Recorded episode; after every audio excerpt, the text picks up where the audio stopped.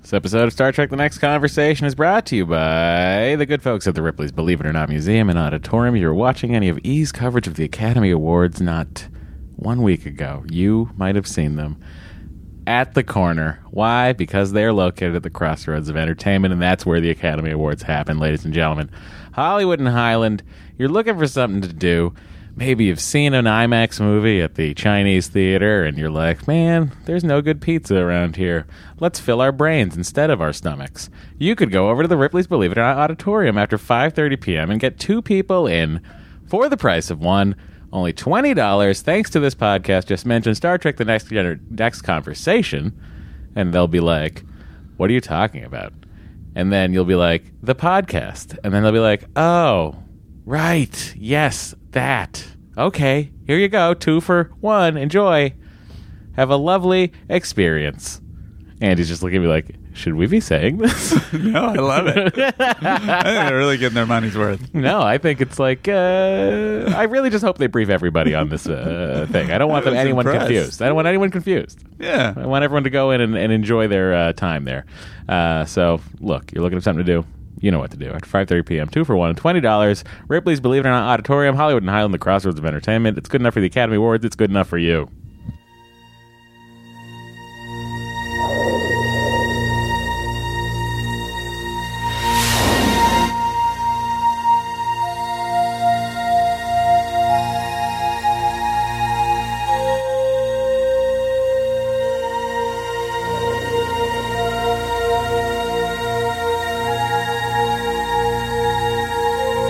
Podcast, the final frontier. These are the conversations of the friendship Matt Myra and Andrew Secunda Their continuing mission. to seek out old adventures with contrived civilizations. To boldly watch episodes that one of them has watched before. Uh, hey everybody, welcome to Star Trek. The next conversation. We're back. We have been redeemed thanks to Redemption Part One and Two. Uh, patrons, you lieutenants out there, check your feeds. There's there should be a new pod or two in there. Um, otherwise, uh, I'm Matt, I'm Andy. and this is Star Trek: The Next Conversation. I don't It know. is uh, the great episode Darmok. And by say great episode, I just mean oft quoted episode, depending on your opinion of Darmok. Angelot at Tanagra. Not the full name of the episode. The full name of the episode is just Darmok. Anyway, Welcome. thank you. Thank you for welcoming me. I'm not welcome. It's good to be here, Andy. you're always here. Uh, well, you're not wrong. I'm welcoming the rest of them. Well, hello, rest of them. How are you guys? You good? Rest of them at Tanagra. Did you finish up Discovery? How was it, everybody? Let me know. It's hard to avoid spoilers, particularly with our face group. Is oh yeah, I suppose I don't know. I try to just peek in, but uh, you know.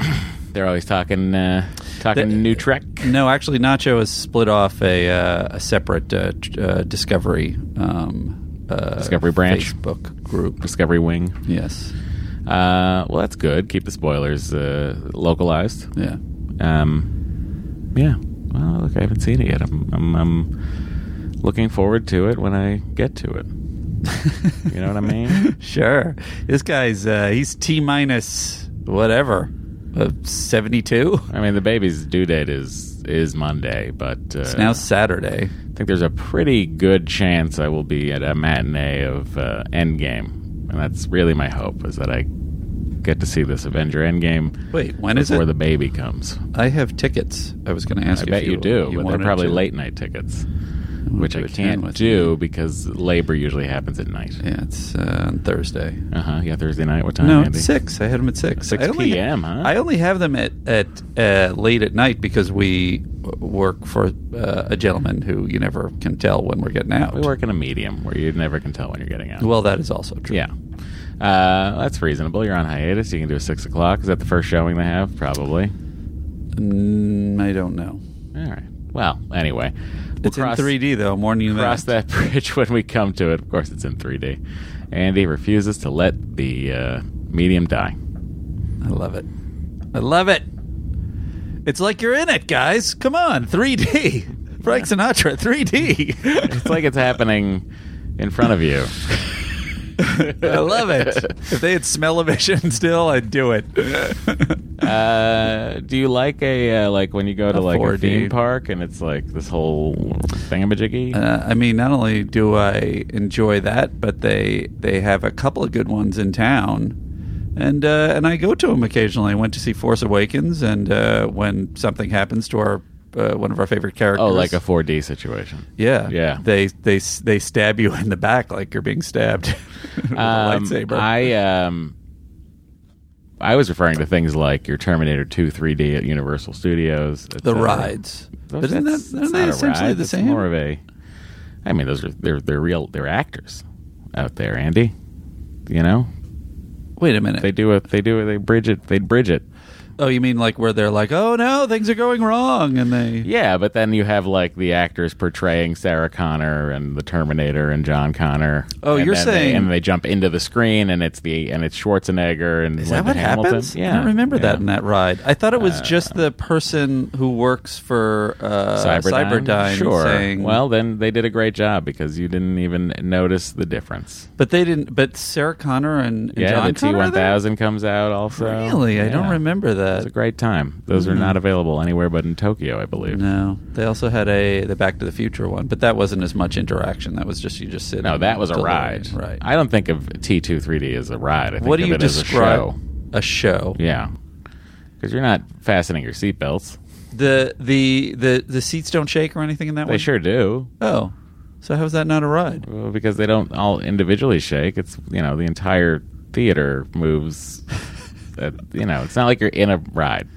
Uh, people back me up on Yeah, this. but in It's Back not to a the ride. Future, it's not just you; it's a group of people sitting in Well, seats. it's a special eight-person DeLorean that Doc has a prototype of. You that, uh, could call it a he's very allowing small theater, that's Yeah, all. It is a small theater, I suppose, but it's not on hydraulics. You know, the theater's not on hydraulics at uh, How do they shake too. the seats then? It, they don't they don't shake shake. They sort of like eh, they lift up at one point, and you sort of forget they lift up when you're going up an elevator thing, and then Well, that must at the be end of the hydraulics. show when they uh, when it explodes, uh, eh, the, all the, the whole theater drops. It's good. It drops like you know an inch and a half. That must be hydraulics, though. Yeah, it probably is hydraulics, Andy. You are- You're, It's a good, correct. uh, You're correct. That is probably how they do it. Um, it would have been funny to have it end in like just end it on Judgment Day, and just you see all the bones of humanity, and then there you go, folks, everybody done. You mean an unsuccessful? Yeah, just we intervention. didn't beat him. Oh well, goodbye. That's and then they Andy's- go outside, Andy's- and it's exactly the same. Andy's theme park is. Uh, It would be very Real- dark. real downer. yeah. It wouldn't be. Uh, it wouldn't make a lot of money. maybe it'll make a lot of you don't know. I mean, Yeah, I guess maybe it's that's just uh true. there's a there's a there could be a hole in the market you've just identified, Andy. People who want the truth. I hope they can handle said truth. Weirdly, I was, wa- I was now we're com- we're so far off the rails, and we haven't even begun. Uh, I was watching. I don't know what spurred it on that you can't handle the truth. You're watching a scene few good in men. A few good men. Sure, the uh, Sorkin classic. Some internet hole must have led me to that, and I was just like, you know what? I want to see that scene again. And uh, and uh, I remember being irked by it originally, but I really appreciated it uh, this time around. You know, wisdom, age, you got it all now. You're It's- a total package, Andy. Thanks, buddy. Please tell the ladies in town. Ladies in town, he's the total package. He's got wisdom and age and uh, and um There's nothing ladies like more than age. well, some do. Some have daddy issues. What? That is not my fault. That's somebody else's fault. You being Skyped in, bro? It's not me, is it? Yeah, that's you. Is it me? Yeah. Oh wow, if that's me, that would be crazy. I see nothing. Do you have Skype open? I can't imagine I do. Just hit Command Tab and you'll see everything that you have Okay. open. Ooh, Command tab. I learned something. Is it? I, I just hit Command tab and then it went, up, but nothing happened. Well, it's probably because the person stopped trying to get a touch of you. Get I don't- a, get a touch of you.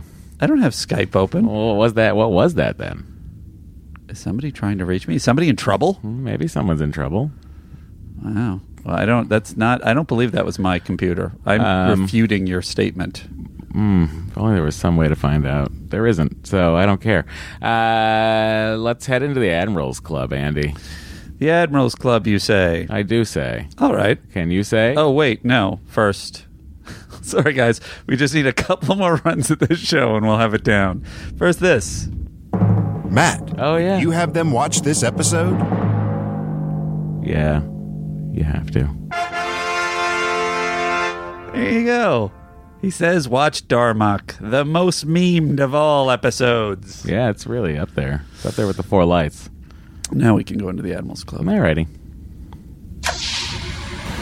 Go to iTunes, leave a five star review, and join the Admirals Club.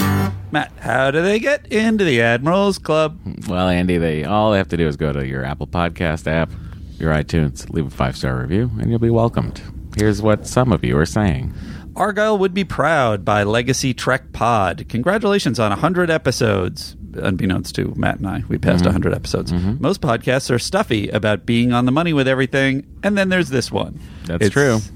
It's just two guys who love one who loves TNG and the other one that hangs out with him, talking about each episode like any of us would. I've been laughing so hard at their commentary that I've almost run off the mass pike at times. Nice, local boy. Keep up the great work. We Um, will try. Thank you, Argyle. Next one's fantastic from Morning Glory 95. It's Fant- exactly the year that that album came out. You are a big Oasis fan, aren't you, sir?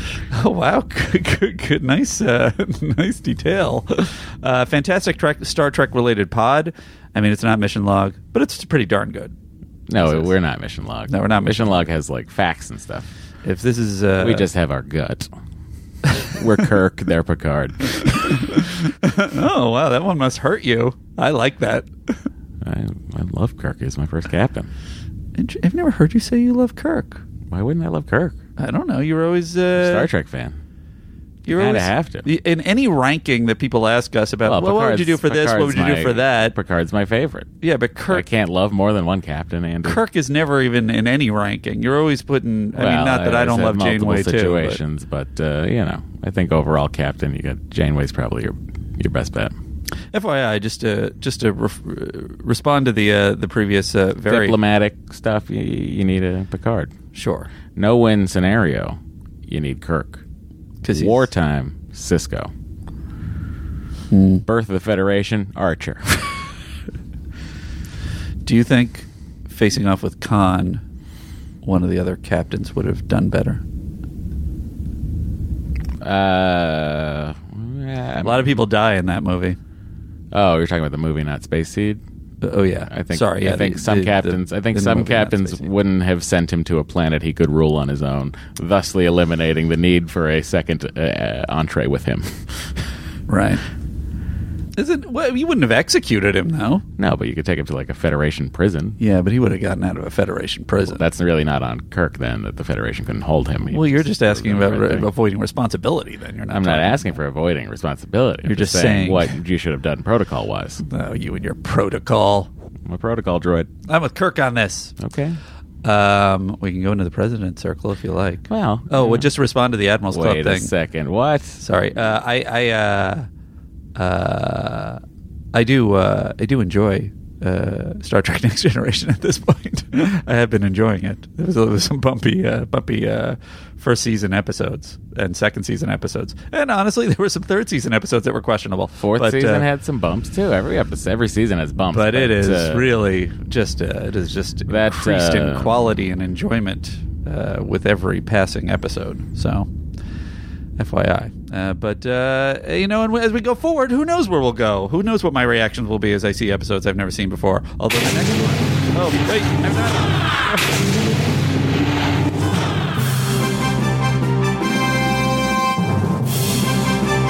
The United Federation of Planets President Circle.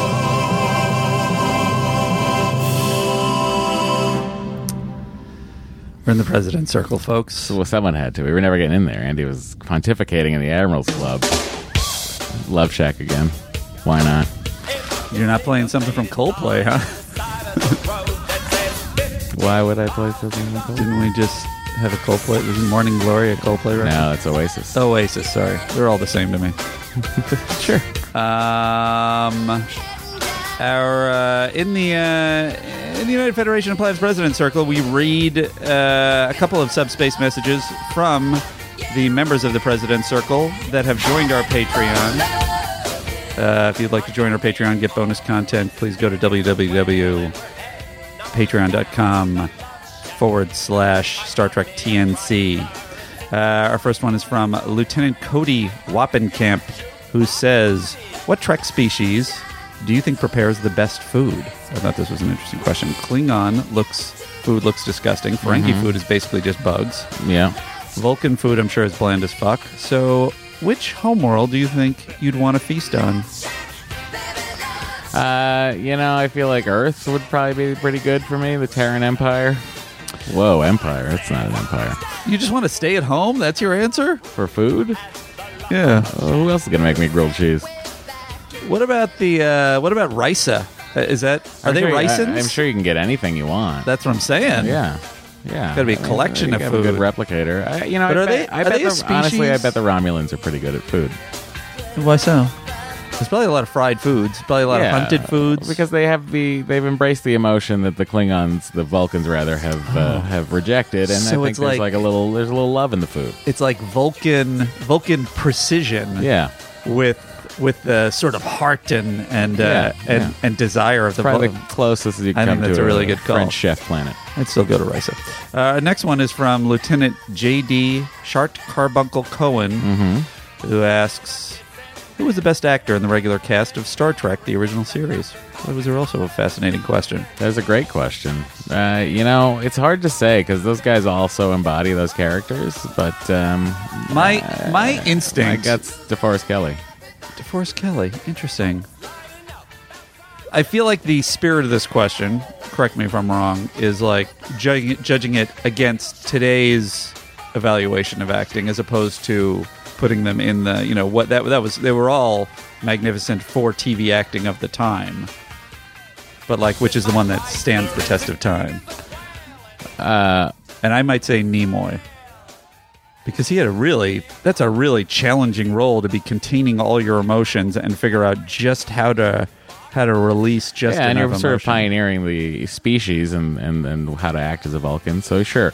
But, uh, you know, for down home docking, I go with uh, not docking the band, but doctoring.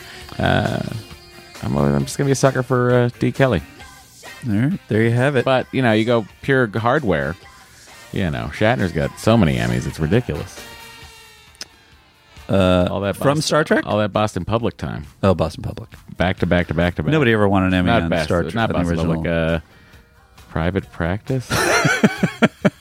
it's a David. E- It's the other David E. Kelly show. It was a spin-off of Boston Public. Don't laugh at me like it's so crazy. I- I'm just saying we're.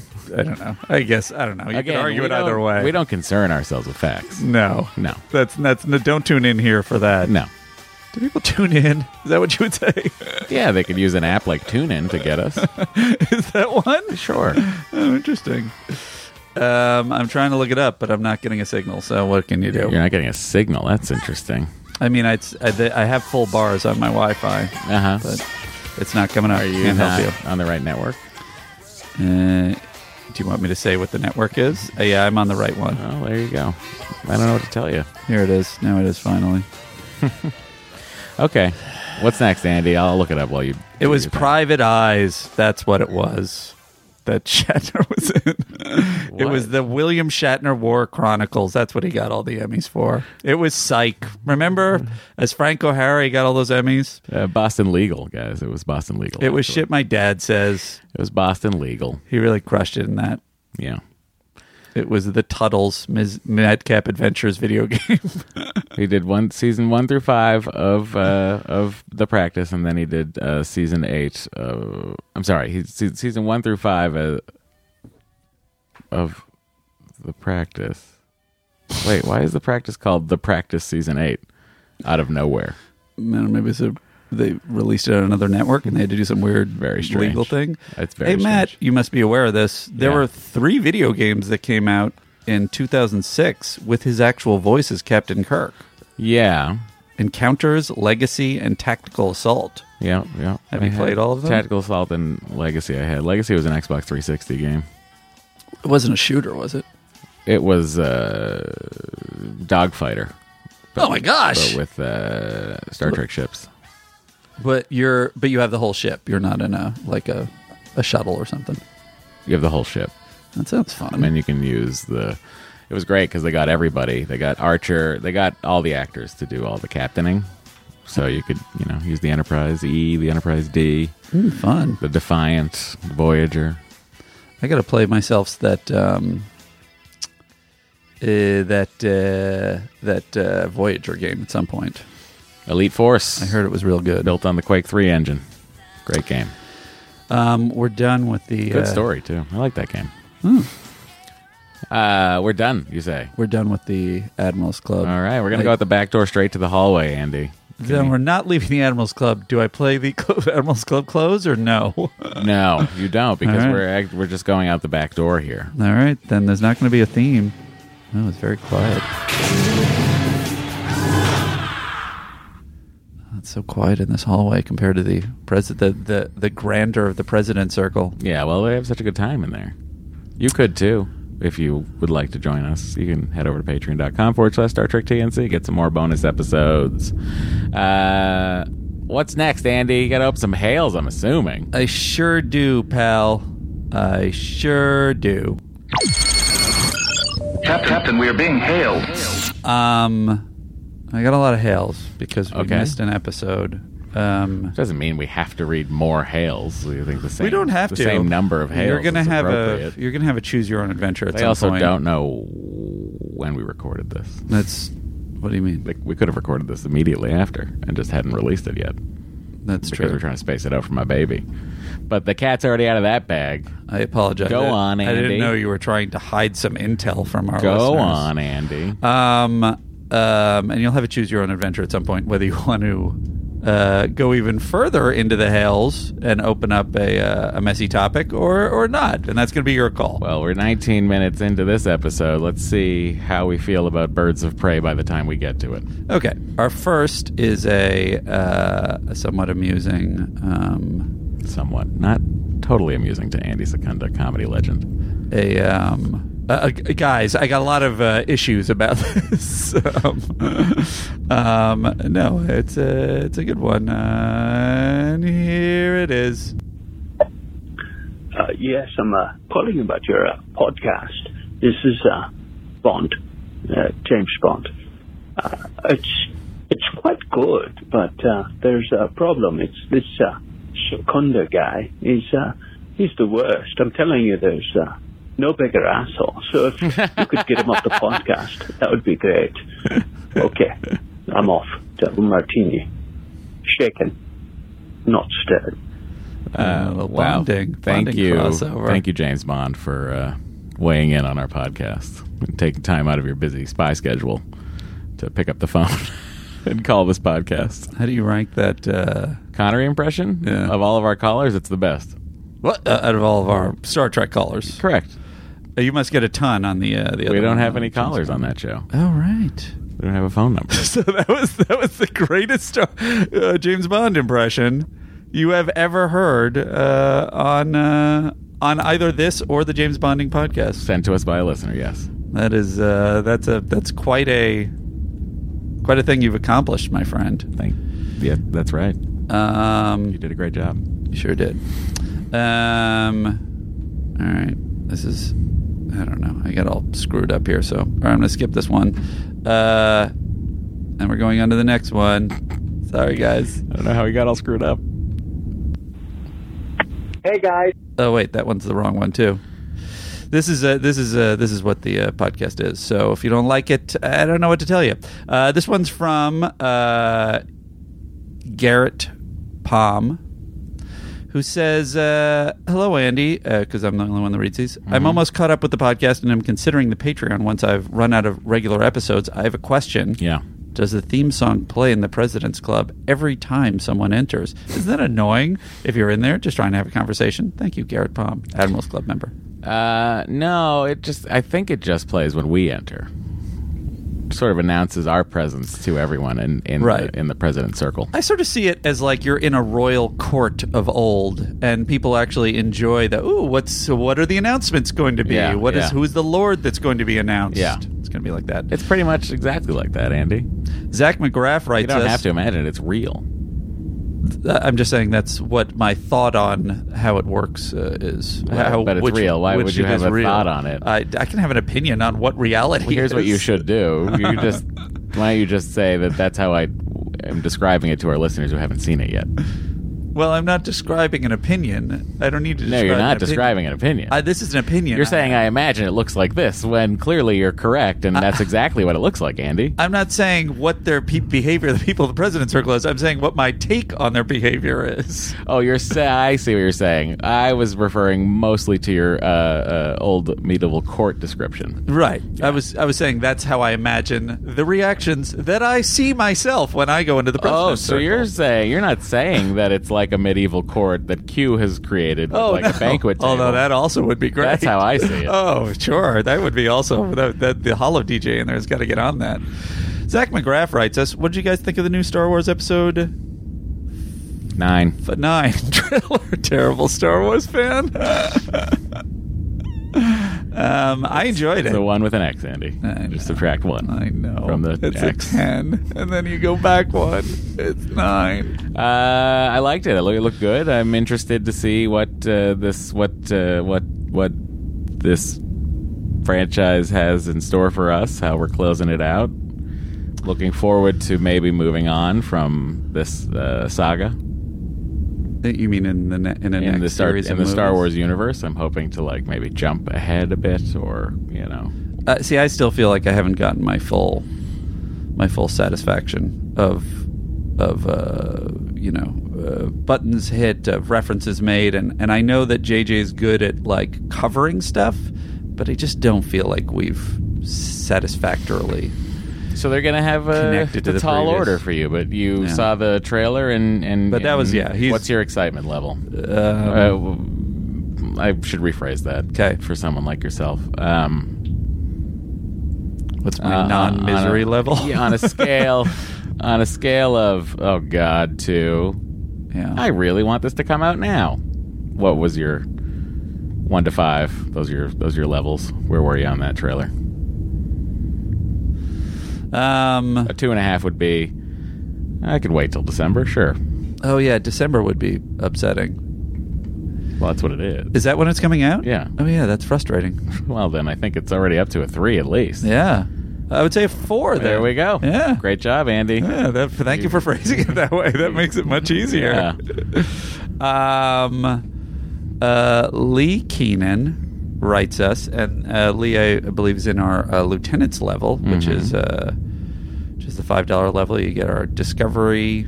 Um, what do we do? What was this? What is this? It- we do this, but for Star Trek Yeah. Discovery. um, and maybe some other things. Anyway, uh, Lee Keenan, Lieutenant Lee Keenan, writes us. So I'm currently sitting in delivery room in a delivery room in hour 39 of helping my wife through induced labor. Oh God. When I take our IVF daughter back home, Mhm. the only Star Trek item in her space themed nursery is a tribble.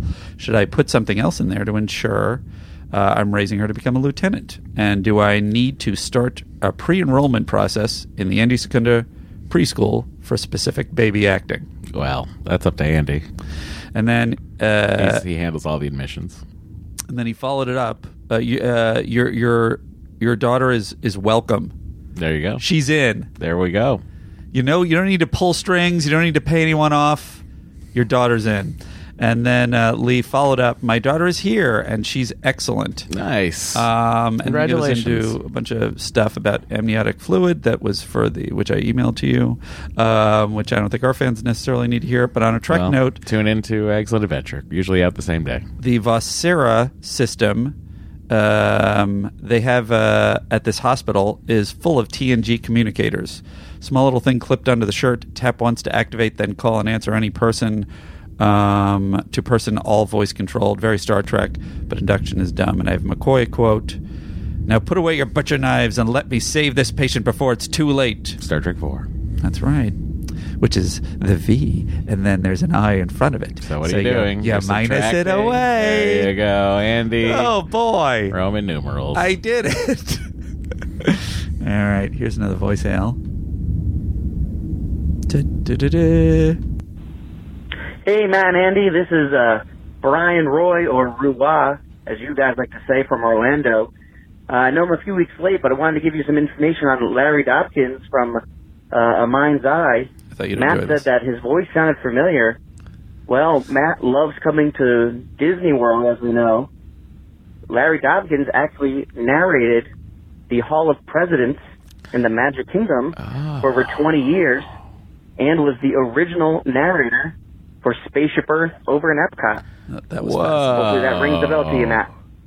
Whoa, that's the best call we've ever gotten. fast. I thought you'd like it. That's a that's a fucking that's a what do we call it when you have a thing? Uh, uh, claim to fame? Yeah, that's a Matt Meyer claim to fame right yeah, there. Thank you for that phone call. yeah. You're welcome. Worth it. Okay, now Matt, Yes, Andy. you have a choice here. Yes, Andy. There was a, as we all know, there was a tremendous amount of hubbub about uh, birds of prey, bird of praise. Yep. Um, on the face group, it lit up like a Christmas tree. I, I, I pop in there occasionally, see, hey, what do people think about the episode this week? It was like Only people just talking about that. Seventy comments, um, enraged, defending us, attacking us, everything. Um, so I have some hells where we could. Um, address that, and then we're going to put it to bed. We're never going to talk about this again, possibly in passing, but that's it. Um, or we can move on, and uh, I could give you a couple prime correctives, and we could uh, be on our merry way. Mm. Well, look, I, there, you said that someone had written in as a, some some uh, scholarly background into the language Yeah, had written in, yeah. and I would I would I, will- I will give the per, that person the floor if you have that one specifically. Um, well, there are 2 Mm-hmm. that address the actual original Klingon. Uh, well, that's not what I'm talking about here because Worf is not speaking original Klingon. Worf is speaking English to Picard. I don't want to. I don't want to mess with your uh, your stance, but the the original Klingon supports your perspective. Well, no, I know it's not, not to, to mess with the stance, but like, but okay, all right. Look, if there's a Klingon linguist out there, All right. I'm just going to play uh, one. Uh, one. Uh, well, okay, here it is. Uh, you're right about the bird of prey. This is from Wendell Kimper. It says, Hi, Matt and Andy, your friendly neighborhood linguistics professor. The well, there set- we go. the set of two word phrases that get internal plurals are the ones derived from French, where adjective noun order is the other way around. So Mm-hmm. it's attorneys general. This was everyone's main argument to us Right, right. about why the grammar was wrong.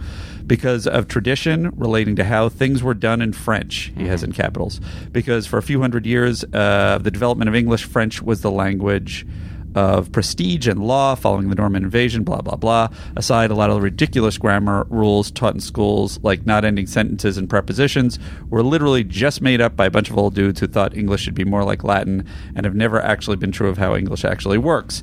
When new words are borrowed into English or created, the typical thing for them is to take regular plurals uh, or past tenses or whatever. So the regular plural for bird of prey should be bird of praise. You are right. However, sometimes borrowings of new words, instead of doing the normal thing, will uh, do something weird by analogy to an existing weird thing. So bird of praise is the regular plural, but bird birds of prey is also possible by analogy to the existing set of phrases that work like attorneys general. So you're still right, but everyone else isn't wrong, just subconsciously snobby. According to my uh, copy of the Klingon dictionary, the bird of prey is Tok Duj, uh, which is a compound, Duj meaning starship. Compound uh, nouns in Klingon are pluralized the same uh, way as regular nouns with a single suffix at the end. So the plural is to- Tok Duj Me, uh, M E Y. If Weirdly you're following that so far, yeah. if uh, so if what we're doing Uh, so if we're doing what English historically did with the French borrowings and keeping the grammatical structure consistent uh, with the source language, it should be bird of prey. So you're right according to that system too. I think that means that uh, the score is two points to you and one point to everyone else. You win. Um, um, and then uh, I just want to play this one. It is it was in reference to both redemption and um, our uh, and our um, and our pr- redemption part two and our previous. Um, sorry, uh, uh, and this bird of praise thing. And let's just see. I think it's this. Let's see if it is. I don't think it is, but whatever.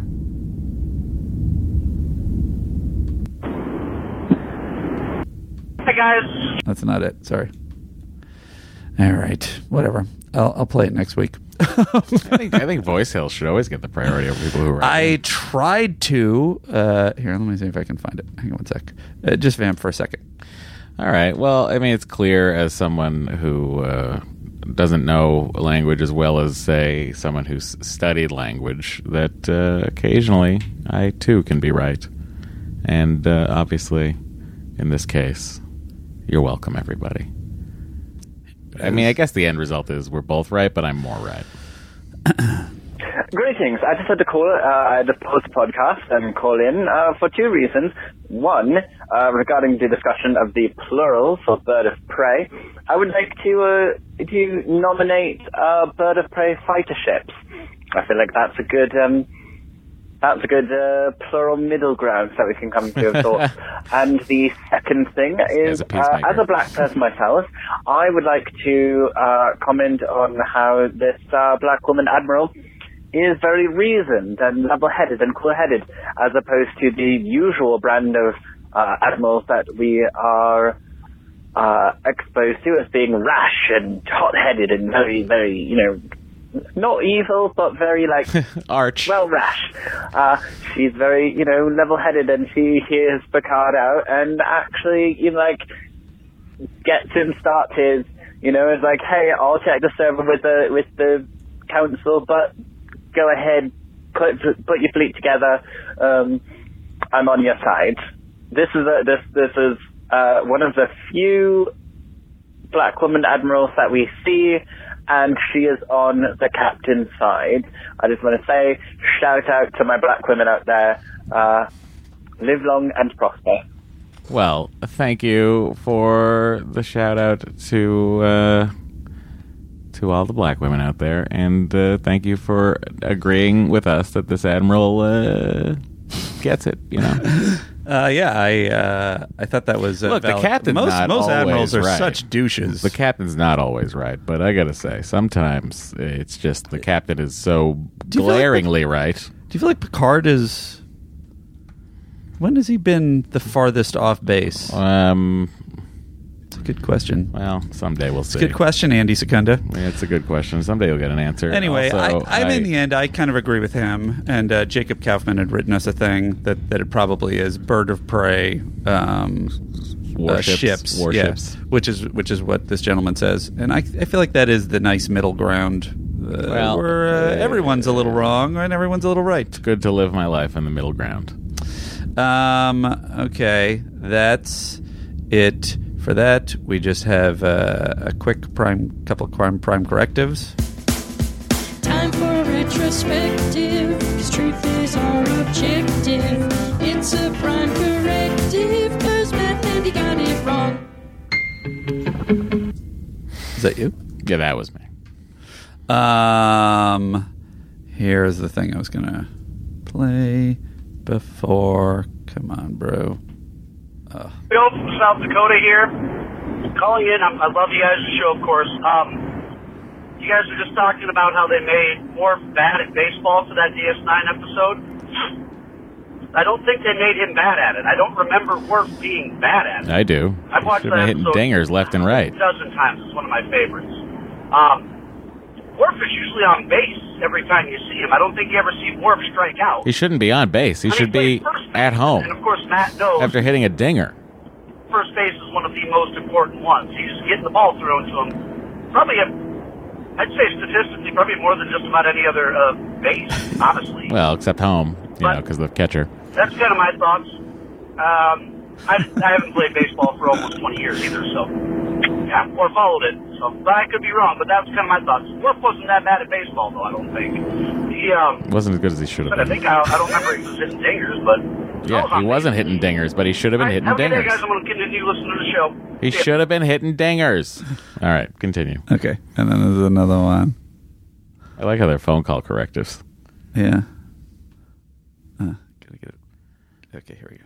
Hi, it's Nick from Massachusetts. Um, Nick from Massachusetts. Nick's I back. hate to uh, disagree with um, the other the other guy from uh, from the motherland, Massachusetts, uh, who called in regarding Sondheim's "A Little Night Music," and uh, he claims Gene Simmons was the person that the song "Send in the Clowns" was written for uh, or written to sing.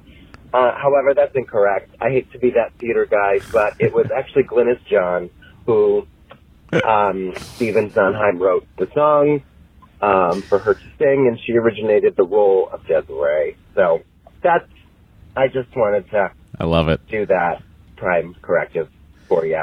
But love anyway, You get a lot of go socks. Bye. you get a lot of crossover geek knowledge, uh, Massachusetts accents, and uh, Sondheim information on this podcast. Um, and uh, that was also uh, Tom from Boston also uh, wrote in to uh, correct uh, that uh, because he was the one who sent us the clip in the original in the original place. And that is it for the hailbag. Well, what a hailbag. Fading frequencies closed, sir. If you'd like to send us a hail, the information will be at the end of the podcast. If you'd like to uh, send a tweet to uh, the gentleman across from me, it's at Matt Myra. I'm at Andrew. I'm at Secunda. My Instagram is at Andrew Secunda. Andy. Matt. It's time to talk about Darmok. It aired the uh, week of September 30th, 1991. I'm excited. United States audiences, their radios blasted good vibrations. Oh, uh, and uh, our our good friend Lieutenant Matthew Kirk wrote this one in the style of Dormock. Please enjoy. Oh God. United States audience audiences, their radios blasted good vibrations by Marky Mark and the Funky Bunch. UK listeners, their ears heard Everything I Do I Do For You by Brian Adams. Tom Clancy's book, The Sum of All Fears, it sales best. The Fisher King, its box office performance strongest. Jerry Springer, his guests ridiculous, his talk show brand new. Bill Clinton, his leadership strong, his candidacy for president. Tom Glavine, his pitching masterful. Glavine. His, oh. his wins 20, his accomplishment in the major leagues first. Uh, Time Magazine, a fetus pictured, its cover caption. How a dazzling array of medical breakthroughs has made curing infertility more than just a dream. Oh, it's really on topic this week. Mm-hmm. And that's it. Well, that was good. Except. Uh, well done. Good stylishness there.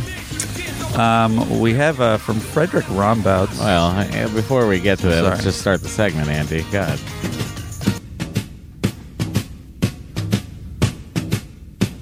Uh, let's see. Fly me to the moon. Let me play among the stars. Here it is. Frank Sinatra, come on. It's time for that segment everybody hates. Frank Sinatra, come on. Um, I don't- neither of us remember why we have this segment, but we're going to do it every week from now on. um, check it in on the, uh, the chairman of the board, what he was doing this week in Star Trek. Uh, September 30th, 1991. Two days earlier, Frank performed at the Spectrum in Oslo, Norway for six- 6,500 lucky fans. Norwegian TV produced a special from this concert. Is this Diamond Jubilee Tour still happening, Andy? I guess so. That was shown frequently in Scandinavia and Central Europe. Um, and with that, um, In other words, there, uh, our good uh, friend and uh, consistent listener and content creator, Frederick Rombouts, uh, put together a song that's part this segment and part Darmok, Darmok references. and uh, I think we're going to play it in its, in, in its entirety at the end of the show. Uh, but here's a taste. Here's what you can look forward to, everybody. Oh my goodness, Frank Andy! Sinatra, come on. Frank Sinatra. Come on. The Wani of Two Moons, Riot Jiri at Lunga. So Koth his eyes opened to the children of Tama. In other words, open hails. Let's listen to Matt and Andy. Guys. There, I can do it too, Andy. Okay. Um, turn it off. Turn it off. Sorry. I got to get the ship back up and running here. Sure. Oh, boy. That's on me. There we go. A lot of dials, a lot of turning, a lot of knobs happening. I mean, this guy's at the panels. He's I got uh, a making lot- stuff happen. A lot happening. We have knobs for some Really? reason on the ship. All the L cars are broken. Uh, there must be there. There are buttons on that ship, right? Or are they all L physical cars? buttons. I don't know that I've seen too many physical buttons on the Enterprise. Oh yeah. Uh, some emergency overrides I've seen have. I really just can't get over that they invented it. They invented what? They invented that concept. That's all Akuda. Uh, they invented the the L cars. I don't think they invented touchscreen. Oh, they didn't invent touchscreen. No. All right. I don't know. Uh, but they, were- you know, I remember touchscreens used to be super hard. You have to fucking really jab it in there. But they existed pre TNG touchscreens. Yeah, pre pre eighty seven. I feel like there's a nineteen eighty six touchscreen for a poker machine in Vegas. you had to hit real hard. You had to jam your thumb on that CRT. I don't have a. Maybe at the Museum of Science in Boston, you could have experienced something like that. I don't have a consciousness of that, but Hmm. uh, whatever the case, whatever. Frank Sinatra, come on.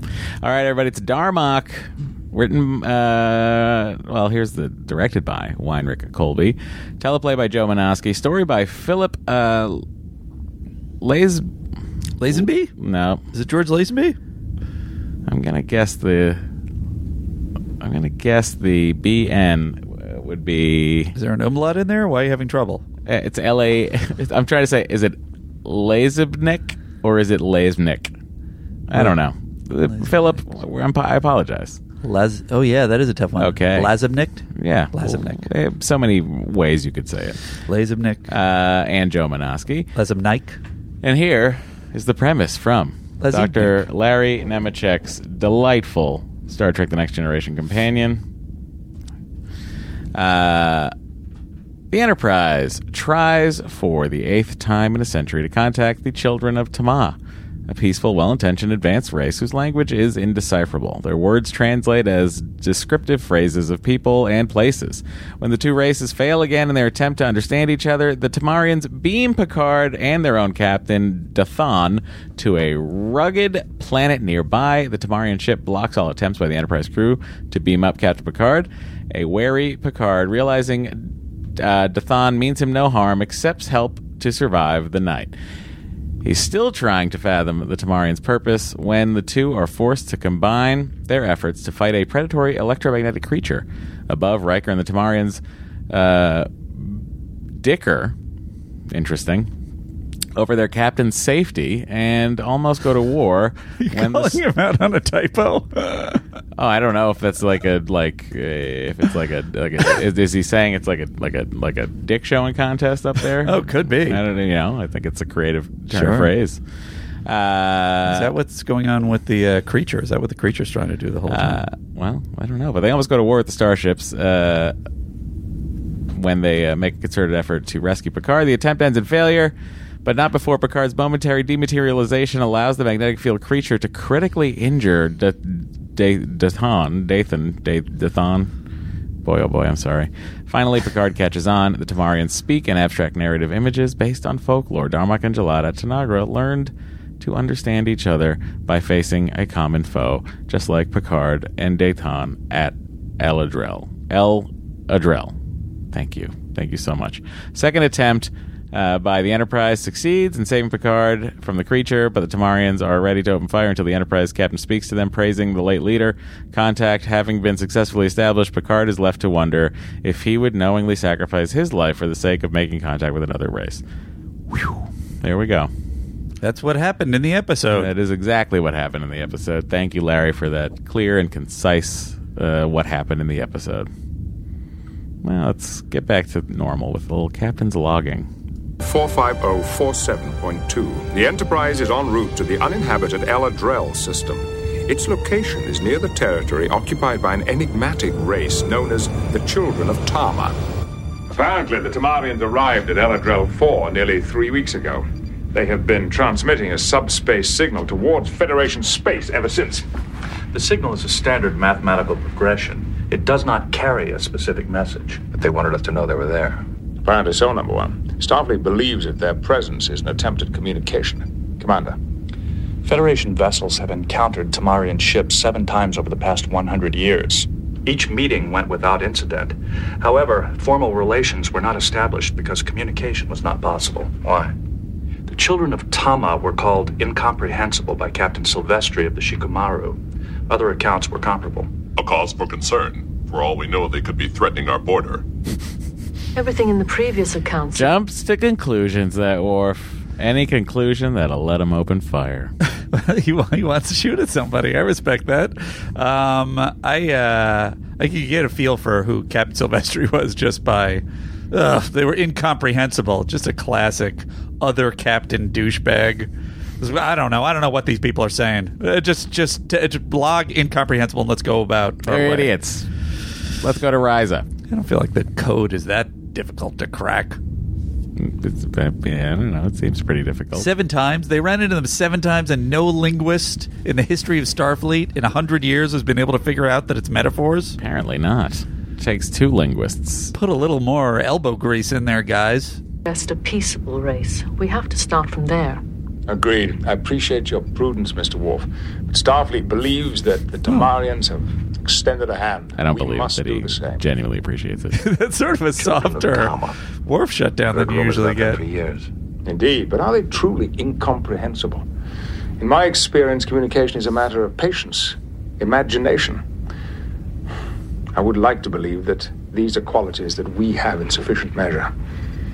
What is he? What is he? He's so? so, delighted with his new uniform, honestly. That's what I have to assume. He's delighted with the fact that Starfleet has allowed the captains to occasionally wear this this this Picardigan, as as it's been uh, referred to. Here we go. Uh, it's the best uniform since Admiral Kirk's. I knew, you would, uh, I knew we'd perk up when we got to this point in the podcast. the best uh, best uniform since Admiral Kirk. Uh, it is uh, just you know casual. I really love a captain alternate uniform, much like uh, um, Kirk's wrap tunic. Remember the one that wrapped and like connected with the delta on the on the left side. It's kind of gold. Yeah, yeah, yeah, Yeah, yeah. yeah. Th- Was that having like no? Was that sleeveless sort of No, it wasn't sleeveless, Or but am I it was just thinking- certainly undershirtless. undershirtless? Uh Uh-huh. huh. um, but this is like the Picard version, and I also love the uh, the vest he uh, he gets to wear in uh, First Contact. Yeah. that then is adopted by Cisco. Cisco gets to wear that vest around. No one else gets to wear a vest. Now, is it ever explained why he's wearing a jacket in this scene and never again? Like this, Wait, this you're projecting gray into the with future. Huh? You're projecting into the future. You're saying he never wears this uniform again. Oh, does he wear it again? Andy, this is the first episode you've seen him in it. How oh, can you I say- thought I thought it was. im- I thought someone had said that this was it, or I thought you had said this was it. No, no, this, no. This is this is then one of his this is the introduction of recurring the Picard again. I see. I see. I thought it was just this appearance. Interesting. Is it explained Uh, in in lore Mm, no, why this is even a shift up?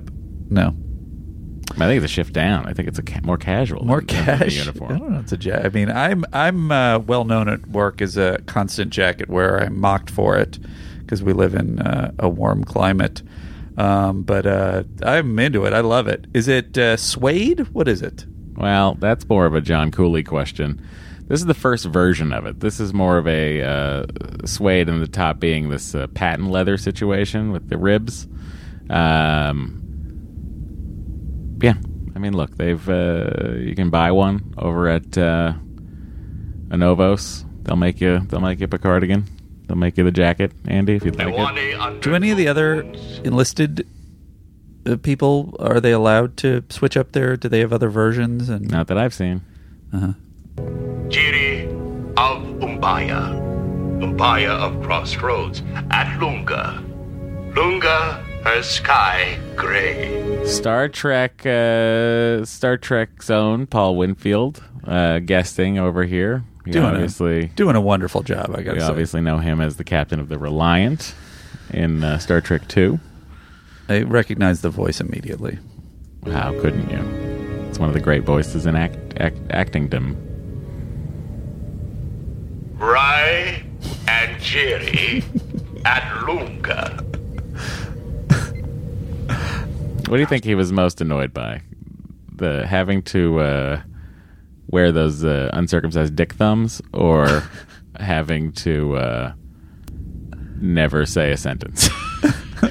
I think he seems. I sense nothing. Oh, he's game. He's he seems great. like a real sport. Um, He's great. Intentions.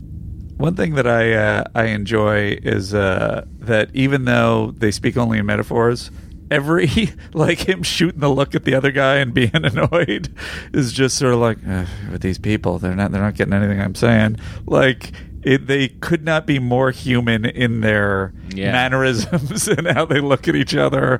Feels like it wouldn't be that much of a hurdle to I mean, communicate it's, stuff. it seems like it's the same, the same, you know, the same looks that the Enterprise is giving them. Yeah. which should be your first instinct. What is it? Uh, they really do a, a a manic tap dance around having uh having um uh Troy solve all the problems immediately. I am at a loss, sir. Like Captain, he sense Would he's you be not prepared he has to n- consider not be, the he has good creation- intentions. That's the only thing she can sense. Not Well, no deception, right? That's something she, as an empath, yeah. That's in her. That's in her bag of. Uh, But there's not there's not a more nuanced thing of like it feels like he's trying to accomplish something like something like that. But what? Well, yeah, you got to Is he figure that trying to out. deceive but- us? Uh-huh. of a mutual non aggression pact between our two peoples, possibly leading to a trade agreement and cultural interchange. Does this sound like a reasonable course of action to you? I like that he's, he's turning on the smiles. Kadir beneath, Momenta. Everybody mark Yeah. in winter. So that just that just seems like that guy's not being a professional. Like clearly they're there to try and make contact. He's just going to start laughing. appears they're trying their best, as are we, for what it's worth. Shaka, when the walls fell. Darmok. Darmok. Rai and Jiri at Lunga. Shaka, when the walls fell. Zena at Anzo. Zena and Bakar. Darmok at Tanagra. Shaka, Mirab, his sails unfurled. Darmok. Mirab. Tamok.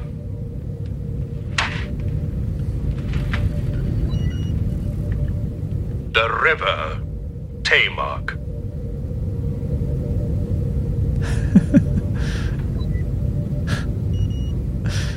I got to I got to say I think that guy's uh, not doing a good job of specific acting.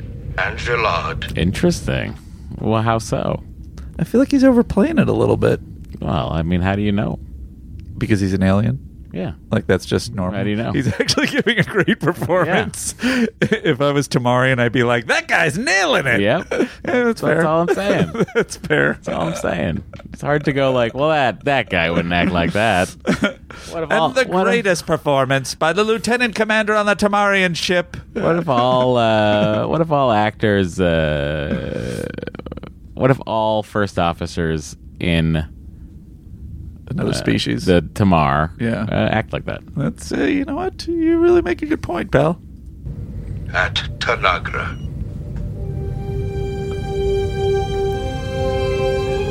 He's got knives. Block their transport of the shields. Extend to maximum range. Not enough time. Where is he? What do you want to do? catch a bag of particles. I raised the shields, got half of them. Is it? Isn't it instantaneous, or the particles actually fly down to the planet? They go down to the planet. They just zoom down. Yeah, as far as I know. I mean, what Oh, the, I- there's I no assumed it unless was you're some- beaming to another transporter buffer down there, Oh, wow. which he's not. He's beaming direct to right, site to site transport there. That's that's a crazy thought. I never really realized the transporters work that way. You okay, buddy? No, I'm just like the Red Sox are tied, and I'm just like I have a, I see a sliver of it through the through the door here. Do you wanna Alright, so open the, transporting uh, Captain thing, or is Picard that to gonna the make it planet's worse for surface you? along with their I own- mean, as long as you don't mention, it, I feel like the audience doesn't know. Yeah. Uh, it, it just seems to me like he's paying as little attention to me as usual. Marian ship has created a particle scattering field on the planet's ionosphere.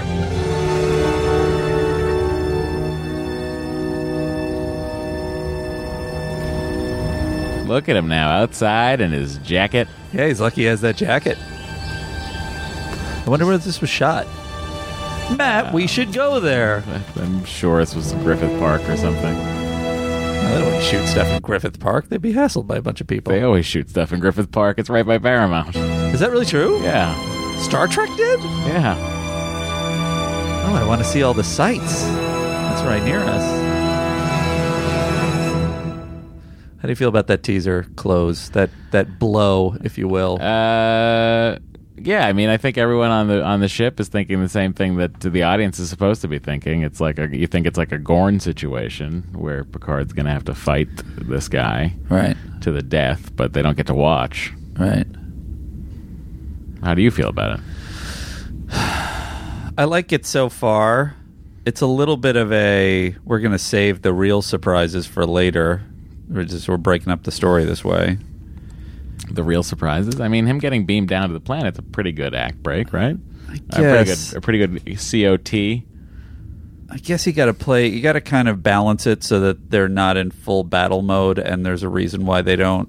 You know, they're not that the people on the ship are not more aggressive. That our crew is not more aggressive to the Tamarians for so long, so they can't be that aggressive right off the top. But yeah, I mean, I guess I kind of felt like, oh, they're not they're not going to be fighting. So him holding up the the knives is Why- Why did you feel like that? because he seemed too friendly, and Troy didn't sense any danger. Oh, now you're really putting some stock in what Troy has said. I'm just Interesting, saying, Andy. I know you. That disproves nothing. I'm saying that Troy could have been more useful in this episode to figuring out what it is that they were saying. Can we compensate? No, sir. The Tamarians are projecting a particle sustaining beam into the upper atmosphere. The result is a hyperionization that virtually disrupts all EM and subspace carriers. Then they can't communicate with their man either. And they won't be able to beam anyone through the field. That is correct. However, they have left sensor frequencies clear. Then they'll be able to tell what's going on. Analysis, Mr. Worf. What the hell is going on? A contest, perhaps. Between champions, our captain against theirs. Theirs was armed. Darmok and Gillard. You want to fight with me? Is that it? Challenge? Darmok and Gillard. I don't know who or what Darmok or Gillard are, but I certainly didn't come here to start a war. Darmok and Gillard at Tanagra. Uh, I mean, look. Yes. What are you gonna do? I mean, there's not a ton to. There's not a ton of different uh, audio to be playing here at this point. Um, I know my thought was, uh, I, I think I even think this after finding out what the solution was that uh, I feel like the universal translator, as always, going along with my Andy's theory on it, is just being a dick. Like that's all that's happening here. The universal translator could have cracked this code. There's got to be something more complicated that it's dealt with before this. I think part of the problem is that everything seems to be in English. Um, yes. Well, I mean, certainly they're direct translations. That being said, from the writing perspective, I really appreciate that. the this was- river. I mean, they're saying river, right? This, I mean, the- it's gonna. Yeah, I feel like the universal translator's gonna go haywire. I wonder how they handle like complex, you know, uh, technical or Hmm, scientific discussions. Mm, interesting. Um, I, I really appreciate that as a from a writing perspective. This is how they solve getting around the I mean, universal translator. The level of difficulty uh, in even writing this episode to me, I just it's, I just can't even wrap my head around it sometimes. Uh, I think it was Joe Manosky. Yes, was it? yeah, he was- and uh, he I think did I the read teleplay. something uh, after post post watching it that uh, P Dubs. Yeah, that he mentioned. Um, post post watching. Yeah, P Dubs. um, that um, he uh, that he just made reference to. You know, you couldn't you couldn't uh, uh, do an internet search back then for you know like a couple of days to do a full f- page one rewrite, Mm-hmm. and you couldn't do an internet search for oh it's this and then metaphorical languages. Um, so. Uh, it's very impressive based on that limited amount of time that it makes as much logical sense as it, as it does. I agree. I, I, I'm always um, fascinated by this episode in the sense of like just the the sheer f- uh, feat of making it a story that you can follow. Apparent good health, approximately 20 meters from each other. Hell to Marion ship. On screen. You're holding our captain. I want him released. Damak at Tanagra. Your action could be interpreted as an act of war. Itil. His eyes closed. He's saying that he's being an idiot. Chinza at court. I wonder what Chenzat Court is. Court of silence. Shinza! Is there any way to get through to them? Come on, Matt. Further study. What do you mean? Even in Tamari, and that guy's got to be overplaying it a little bit. well, you never know. I'm just saying. Again, it's the only first officer of the Marian we've seen, and uh, so far he seems to be playing it pretty well. It's Richard Allen. I'm betting they're not going to push it that far. So I like that Picard knows how to make fire, but fails at it miserably. Yeah, it's like eh, you know, in concept, I could make fire, but uh, Paul Winfield has one brewing for him already. Yeah, it did seem odd that he couldn't. He wasn't just getting a fire going. I feel like he just didn't try hard enough. Yeah, if I'm honest, maybe that was part of his plan all along. Wouldn't it have been more helpful. eh, I guess it would have been. I, I see why they The did same it. helpful. Yeah, maybe it would have been the same helpful if, if Picard had done it, and then he was offering it to the other guy, and the other guy came over.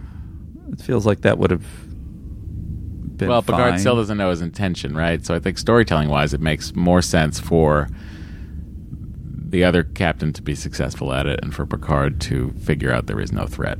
Yeah. Rather than us to know that Picard is no threat to the captain and for the captain to then come over to Picard. We know that as an audience.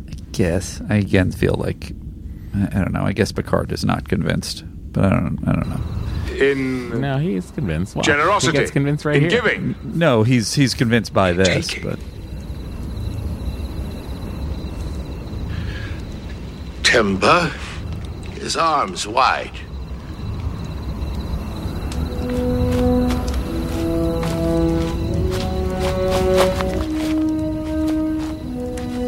they even smile. Thank you. Thank you.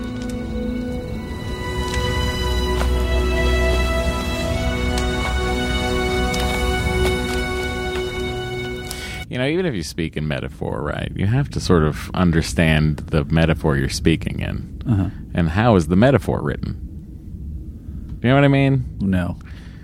Well, Picard goes ahead and starts talking about I bel- what is it? Ho- Is it the Iliad? Gilgamesh. Uh, Gilgamesh. Um,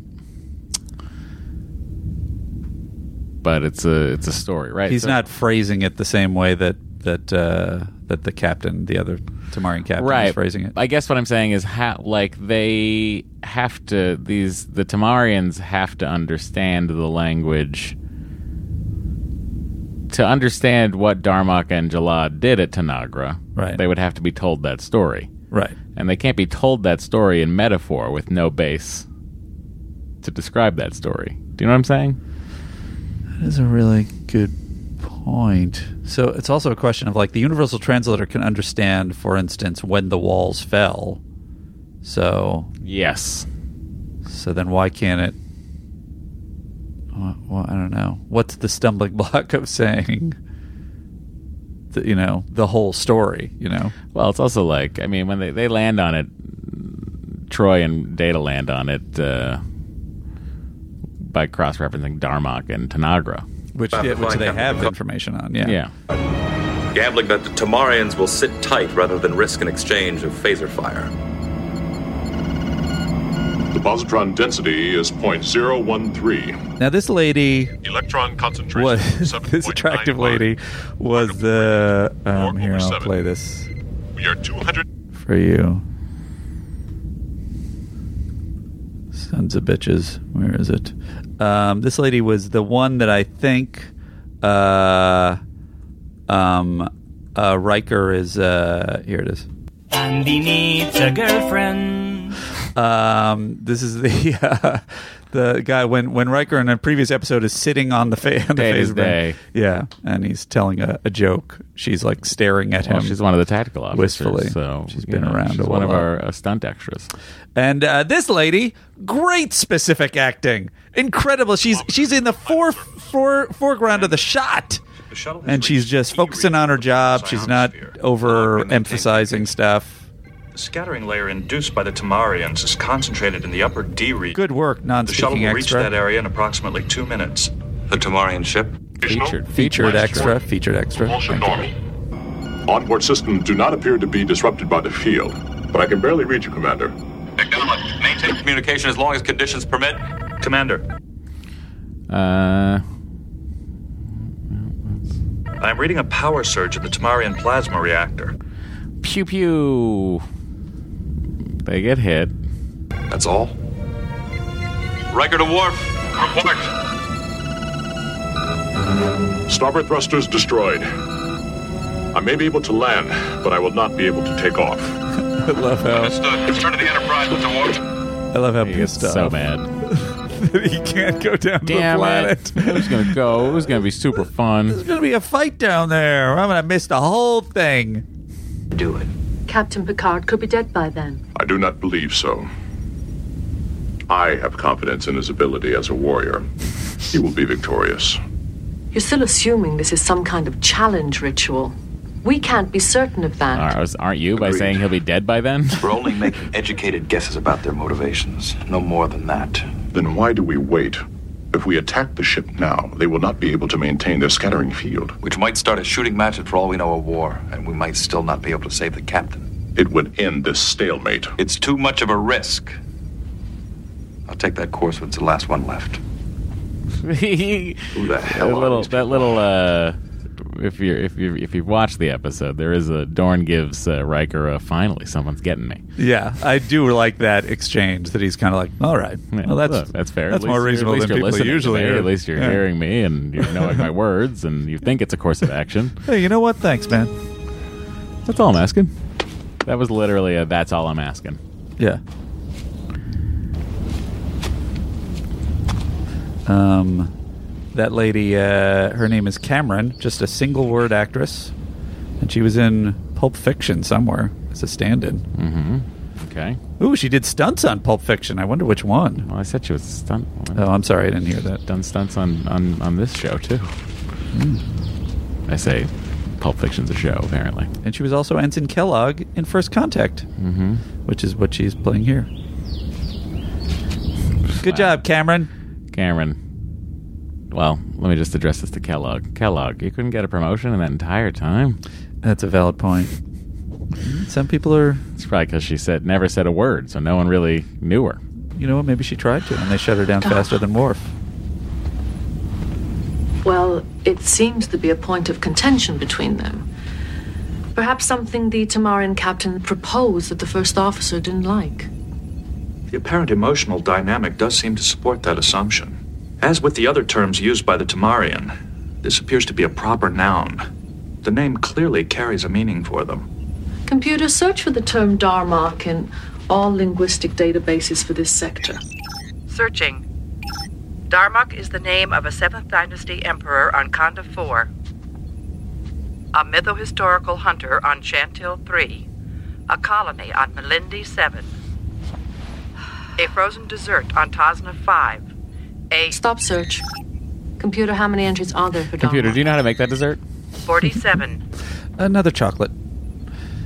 Data, why don't you just have her look at them on a technology screen and and experience, our universal translator, our years in space, contact with more alien cultures than I can even remember. I have encountered 1,754 non human races during my tenure in Starfleet. And we still can't even say hello to these people. Correct.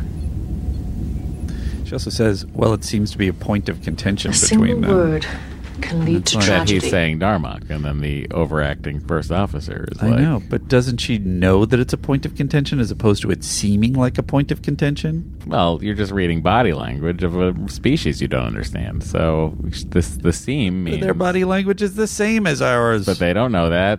Why can't Troy feel more about what's going on between them?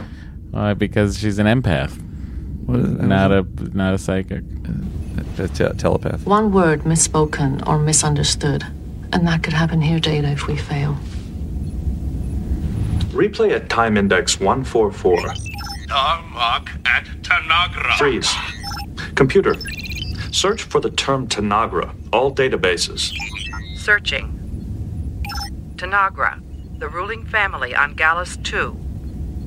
A ceremonial drink on Larishi 4. Sounds good. An island continent on Chantil 3. Sounds beautiful. Chantil 3.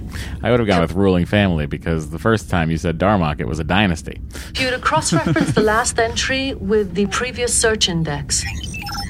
Darmok is the name of a mytho-historical hunter on Chantil 3. I think we've got something. What is Captain's mytho historical? I really like that term. Like Homer in the Iliad. So it's v- semi based on truth, or I mean, it's unknown because it came from so long ago.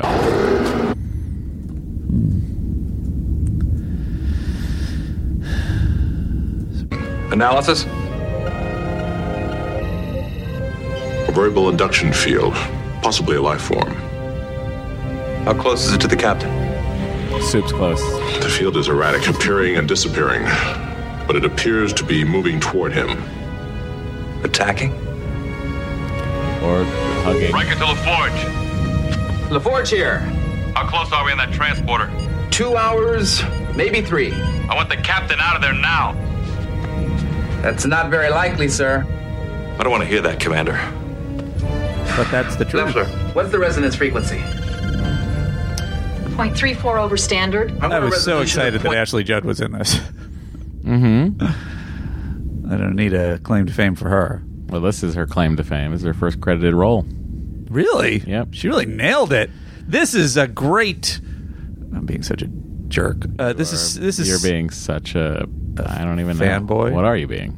Uh, th- this An is Andy? su- I am picking Andy. There's no getting around that. There's, this is such a great. You walk on. Every person who walks on and is doing something in the background is over emphasizing everything. Is over indicating. Like I'm working a control panel. She's just a professional doing her job, responding to the stuff. I wonder if it was because of this performance they bring her back, right? Mm-hmm. I wonder if it's because of this performance that they brought her back, or if they knew they were going to bring her back, and they were setting her up. Uh, well, Andy, I don't know the answer to that. Anyway, great job, Ashley Judd. You deserve a long career after this. And mytho-historic says involving or invoking a mixture of myth and history related to or concerned with both myth, myth and history. Five, three. Really, that was a useless definition. It really was. The other one, the other one said mytho mytho-historic was of or relating to mytho-history, and there is no definition of mytho-history. Sure. so it's irritating. It's like one of those uh, memory alpha uh, entries. Exactly. well, what do you think it is? It isn't going to do it. Increase thermal. What is it? Uh, it's when Ashley Judd said it in this episode. That's what it is. Tanagra, referenced by Darmok in the episode Darmok. Efficient to 150%. Increasing now. Thetis LaForge. What a pro. We're almost there, Commander. Leffler, shunt the overload to the phase transition sequencers in Transporter 1. Yes, sir. LaForge to O'Brien. Go ahead, Commander. Confirm phase sequencer linkage. She's taking a page out of Cole Meany's. Uh, Link confirmed. Ready performance. whenever you are, sir. Competent professional. That guy never. It's so great. He just like you throw stuff at him. He's never. He's just like, okay, I'm doing this. I'm doing the next thing. It's really impressive. Mm-hmm. I like it. Fist open. With fist open. his army with fists closed. With fist closed. An army with fist open. To lure the enemy with fist closed. To attack. That's how you communicate, isn't it? By by citing example. By metaphor. Ozani's army with with fist open. Sukat, his eyes uncovered.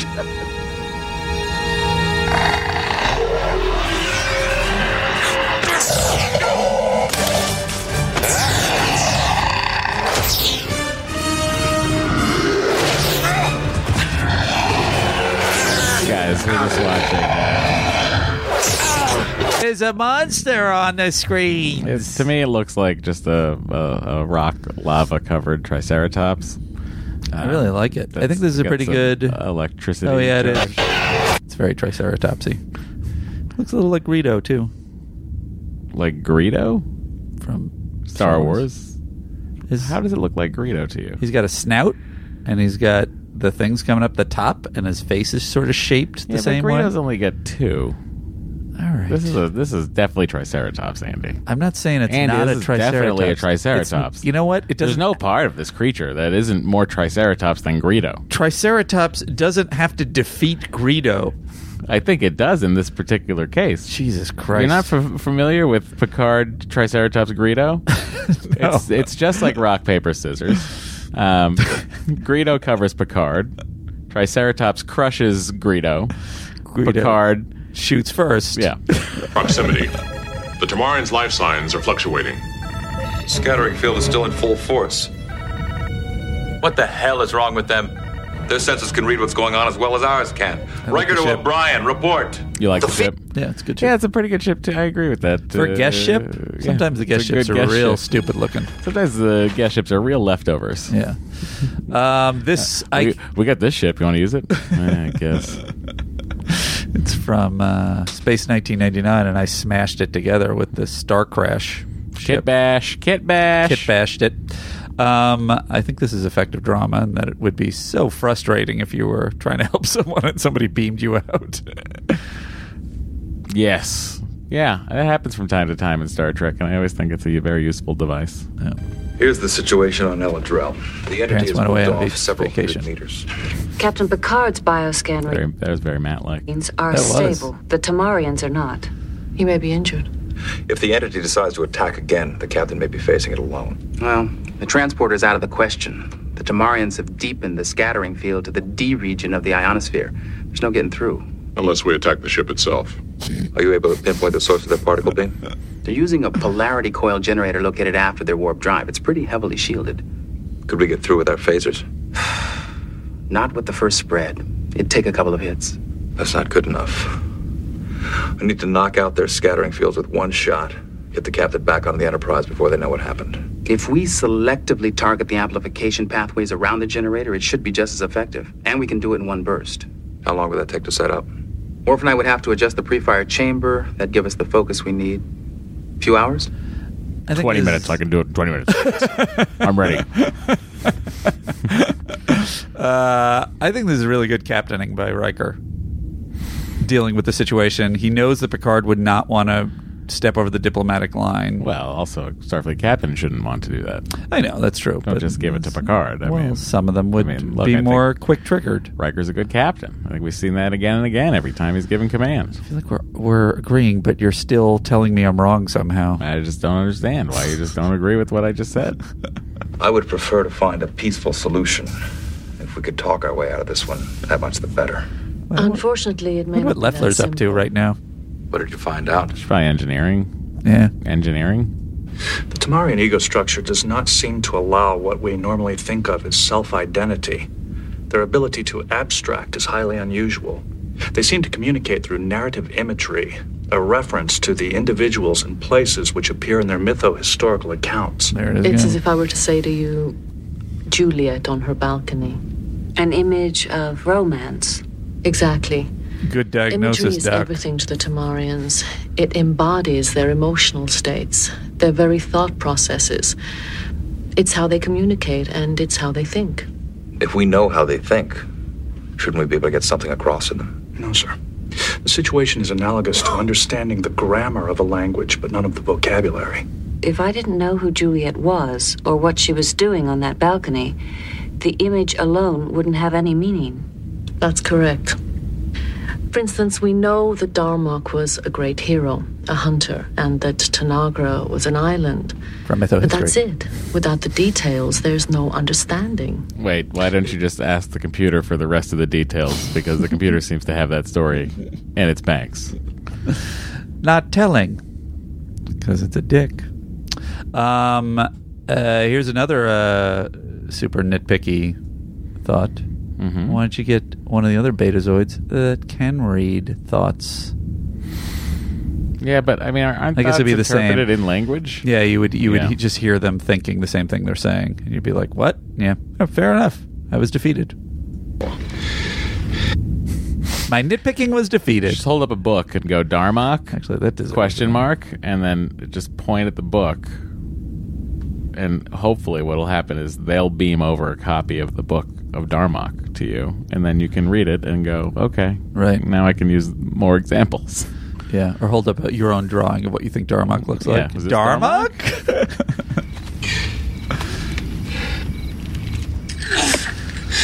Greedo or Triceratops?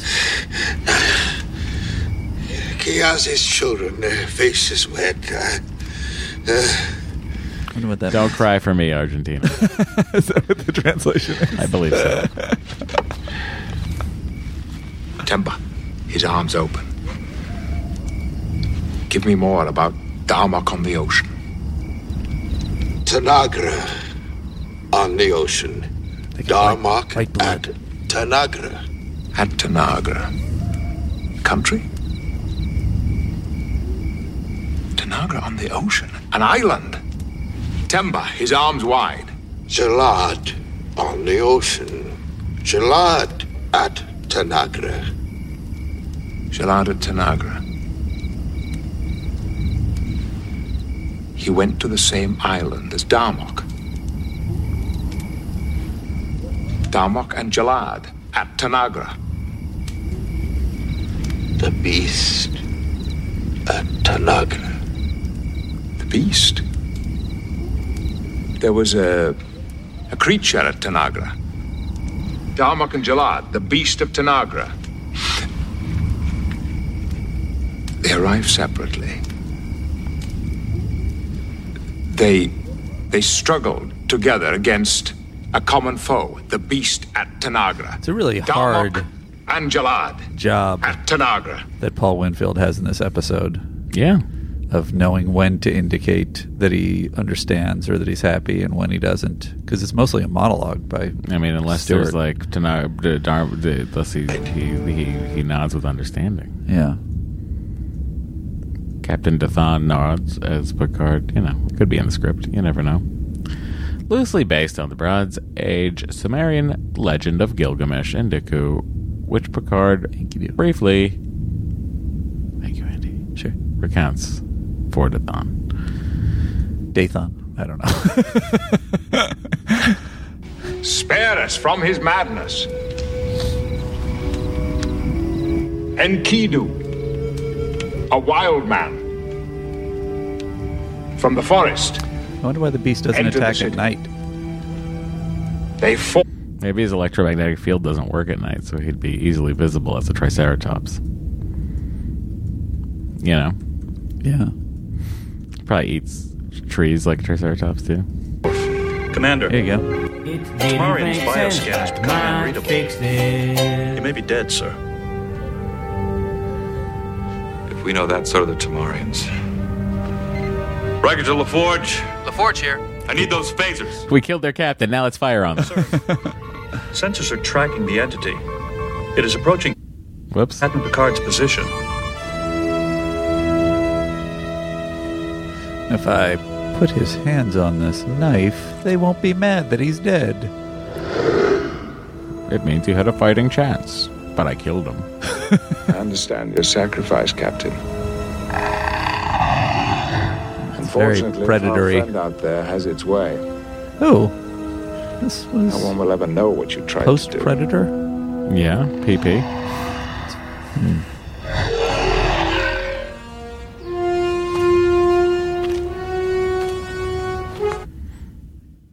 I can't believe that sweater got ruined by his brand new uniform. I like how he's beamed up here. It's also extremely enemy mine-ish, this episode. Uh huh. So it's kind of a combination of Predator and Enemy Mine. Even the makeup is a little bit Enemy Mine-ish, like Louis Lou Gossett Jr.'s. An Enemy Mine. No, there you go. Come up with something original, jerks. Yeah. Nice try.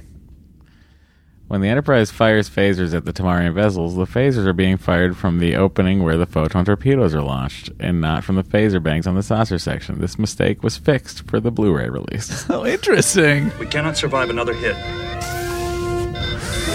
It's okay, I know the language, but I need a new sweater. Let's just take time to fix that first. Cinder! His face black, his eyes red. Tamak! The river Tamak! In winter!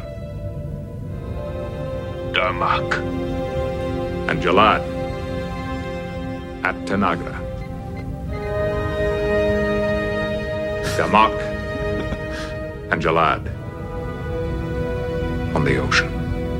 Sokath, his eyes open. The beast of Tanagra. Uzani. His army. I don't know how he knew this part. Walls fell. It was on his arm. It was when they were fighting. They were talking about that. His arms always Oh, fist I open, fist see. closed.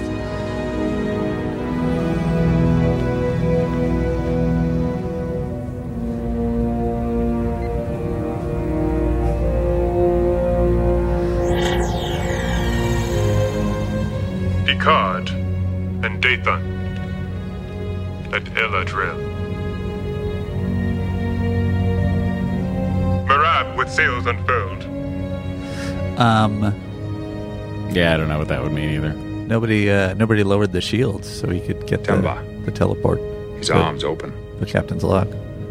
Maybe uh, they have a frequency that goes past that. We haven't established that uh, technology yet. That was not as good a fix.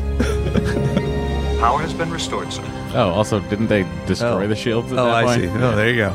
That's, that's a better ex- explanation. Is the thing that actually was happening in the show that I was paying attention to.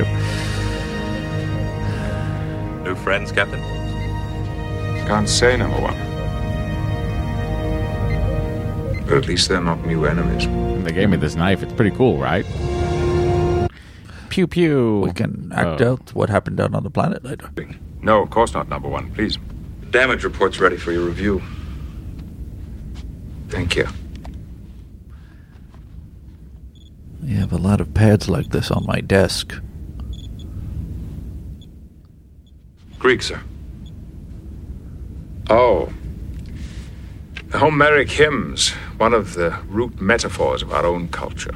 For the next time we encounter the Tamarians? More familiarity with our own mythology might help Mytho-history. us to relate to theirs.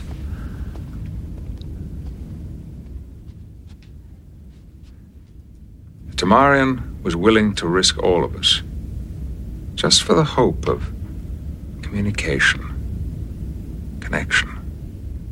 Now the door is open between our peoples. That commitment meant more to him than his own life. Thank you, Number One. You telling me to get out? You're just talking to yourself, dude. I didn't really do anything. Still got a cool knife. That's really the greatest thing we've accomplished here. He just stabs the fish tank. What if I carved my initials on this window? Then every time I look, it'll be like my initials are out in space. It's transparent aluminum. You're not going to be able to. I'm just saying. they haven't advanced beyond transparent aluminum by this point. No. Uh, what was I gonna say? I had a really smart point. Oh boy, Make it elsewhere, Andy, because we have finished Darmok. All right. In record time. yeah. How much time are we in? Only an hour and a half into the show. Oh. Finally, the normal length of a podcast. But we've still got a lot of stuff to do. So here we go. I have to imagine that that uh, the uh, the hail bag was pretty long today. Oh, we hit 47 minutes before we start talking about this episode. Oh, they're probably going to be disappointed. People have been waiting for this for a long time. Um. All right, here we go. I'm sorry, I should have been ready for this. Uh, uh, oh my god, I'm really having problems over here. What what, do- what do you think's causing the problems? I don't know. Is it your trackpad not clicking? Is it uh, what is it?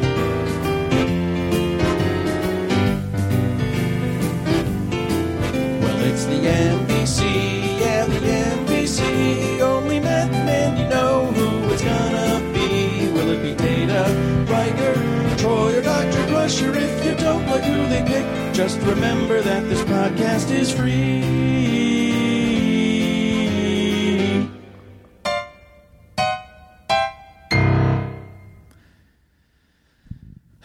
It's Picard. Come on, guys. Who are we kidding here? Riker does a good job Of what? of captaining the ship, and Nothing changes. Uh, Yeah, and I guess that because of what Riker did. I guess they're about to get destroyed. Yeah, except that he by the time Picard the only thing that uh, Riker has done successfully is generate a damage report to give to Picard at the end. Right. I'm going to leave my ship undamaged. I'm going to go down to the p- planet. I'm going to fix everything. I'm going to come back up, and you're going to hand me a damage report. He made hand, he made uh, sound decisions. He just wasn't in Sure. this controlled. Uh, you know, it's it's really it's on it's on uh, it's on Data and uh, and Troy that they didn't figure it out in the time. Well, when, they uh, did Picard figure was it out, away. but they just couldn't get any further than that for some reason. I don't know why they didn't open the hailing frequencies That- and start that talking is- about Darmok and Jalad. That's and a real Maybe try to thing. get a little bit more. Yeah, that is a real thing. But otherwise, I you know, it's for me, it's Patrick Stewart. I don't know what Andy thinks. I think the He thinks same. it's LeVar Burton. I don't know. Yeah, LeVar Burton did a good job. He ga- did everything that Riker asked him to. True. And LeVar Burton himself did everything that uh, the writers and the directors asked him to. Absolutely. The Andes. Or some other method of ranking. We're working on it. Um, Matt, I want to hear yours first. This is one of the most renowned episodes. People have been talking about it for a long time. No, it's one of the most referenced episodes. This is the most renowned. I don't know. Darmok's a good episode. It's very, you know, it's very Star Trek sci-fi lesson kind of thing. Very cool concept. Uh, I give it a six point five. A six point five. Maybe a seven. I was gonna give it a six point eight. I'm gonna round it up to a seven. This is so 'Cause we've never given a interesting. point eight, so it's a seven for me. You're giving it a seven. So Yeah. for you, it's not. Well, uh, g- uh, break it down. Like what? What? What goes into that seven? Well, what actually happens in this episode, Andy? Not a ton for me. Yeah. Um, you know, I think the performances are great. Sure. The story's interesting. Uh huh. Um, but you know, I don't. You know, some of it's a little out of character for me. Like, I don't really. A lot of data is out of character here. I think. How so? Uh, he's doing a lot of reacting to Troy. And the fact that there's 47 references to Darmok in the computer, like that's an overwhelming number for him to handle. Yeah, he doesn't do. When he good- could just go ahead and read them all and cross section himself and be quicker than the computer. I almost feel like they were kind of giving Troy more to do in that section because they weren't allowing Troy to solve the problem that it was more uh, likely that she would have solved, which is the communication problem. Hmm. Um, but yeah, I agree with you in, in reference to that. Um, look, based on the amount of time they had and all the things that, that would have been stumbling blocks story wise that they've successfully circumvented, it's very it's very impressive. Uh, it's got a great message that it lands handily, um, and uh, really has a really nice message of friendship. And you can kind of feel your heart swell with the friendship. And I think that's what everybody responds to. I think that's why everybody loves it, outside of just the obvious catchphraseology. And the, the sheer achievement in storytelling, I think that it is for a 44 minute show. Well, oh, this was the thing I was going to say. It's interesting h- how often at this point in the series, I'm not really tracking it. This the B plot was all about the A plot. Yeah. How often are we doing that now? Well, I It's don't, pretty I frequent. mean, it seems to happen a lot lately. Yeah, and that's is that the shape that the show eventually falls into entirely, or sometimes they depart and it's a totally different B I, I plot. don't know that I've ever really even thought about it. I'll, I'd be interested to keep an eye Well, on it. now you can keep an eye on it. This Well, is an whatever. Andy Secunda's things to watch for. we don't need a theme for that one. Don't. Um, so I really like all that stuff. I really like the construction, as Matt says, of the story. I like the performances. It doesn't. I'm surprised you went that low because I thought you would have been like, "This is the greatest thing ever." Um, that seems to be how I mean, everybody's. You, you also saw it. What do you think? I, I think it's you're hemming and hawing over here instead of just putting a number on it, like a like a like a human being who stands by your convictions.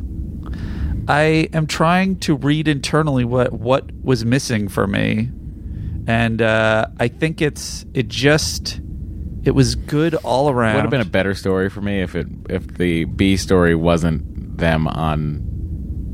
I wish they had left Picard and and the other captain on that planet to solve that thing and gone off and done something else. That's valid. With a, with a rendezvous point for Picard. Because Well, I they don't could- need everybody being but an they idiot couldn't have on left. the ship. Yes, They they, would- could have. They could have like You think it they could have would have it could left have been him? an established conference between two captains. The end, right? And they could have been going through that on the planet. Picard could have figured it all out, and then the sh- ship would have been rendezvousing with them. You know, at a, at a predetermined amount of time. You didn't need them in orbit talking about being stupid or you didn't need a thousand crew members and God knows how many crew members on the Tamarian vessel not communicating with each other when you have Picard down there solving the problem. Um, I hear what you're One-on-one. saying. I think my critique uh, uh, solution is almost in the opposite direction, which is I felt like the con- the tension wasn't high enough for me. I think from the beginning, I think Paul Winfield has such a sweet quality about him that it's kind of like you know this guy's going to be fine, and it's just a matter of you know them figuring out how to communicate with each other. Whereas if they pick someone more threatening and there was m- much higher tensions between the two ships, maybe where they're in a full scale battle, like a cat and mouse kind of thing, a la Star Trek Two, s- you know, s- circling the planet kind of a deal. And then it's really like, oh, I don't know if they're even going to survive. Well, and then that's- Picard shows up. You like that kind of thing? I don't. I hear that's I, that's accurate, but but I think that to me is is sort of dramatically what's kind of missing in terms of the conflict. Uh, side note: There's more conflict between our characters on the ship in this episode, and I really like that. So um, that's a long way of saying. Um, Did you give us a number yet? No, I'm saying six point five or a is wrong seven. with you? I'm uh, really figuring it out. Why are you hemming and hawing over this? There's a lot of pressure on me to, to come up with my reaction Is there- to it. is there? Well, amongst the From people who who? listen to this podcast. Oh, I see. I'm not saying in the real world. Yeah. Well, uh, 6.5 or a 7. And uh, I think I'm going to give it a 7 just because it's. Uh, because it's it's an accomplishment in writing. Well, I wanted to give it a six point eight, so but I gave it. You a know seven. what? I rounded I'm gonna it- say I a rounded it 6.8. up. I rounded it up. Do we have to round it up? I feel like we're doing point fives here, always. So round it up to the nearest because I was. We gonna are- give it a we have 6.8. been, but it's our show. Okay, you can give it a six point eight. I think it's very valid. You can you round, I mean, still the rounding six up to a point five seven. and a seven. The average is six point seven five. 6.75. That'll really drive Brad Arrington So, insane. it's- it is what it is. I think we both agree it's six point seven five. There you go. 6.75. Uh, all right. Well, that was fun. Wasn't that fun, Andy? I don't know. Was it fun? You seem like you're in a in an odd state of mind today, my friend. I don't know. I'm. I don't know. Two days away from having a baby. I don't. I Is that it? You're just a little distracted, a little frazzled, a Yeah, a little, little frazzled. trying to get podcasts done. Right. Yeah. Anyway, we should probably head back into the president's circle to say howdy to all those presidents that we got to say howdy to. Seems like a good plan. And then after that, uh, tune in for uh, Frederick Rombaut's full Darmok slash Frank Sinatra song. All right, let's just head back in here.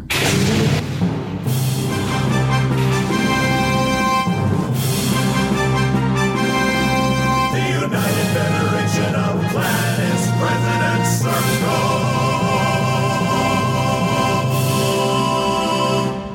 Wow, here we are again, everybody. It's great to be here. They love they love the B 52s. They really do. President Circle. Fred, what's his name? The singer. We were at the beach. Sorry, I didn't mean to put you on the spot. It's okay. I often try and use Matt as my computer, my onboard computer. Computer, what was Fred? What was his name? Kate Pearson. I remember Kate Pearson. Ken. Uh, Ken. Str- Fred Schneider. Ken. What's the guitar player's name? Uh, Oh boy. Anyway. Hi everybody.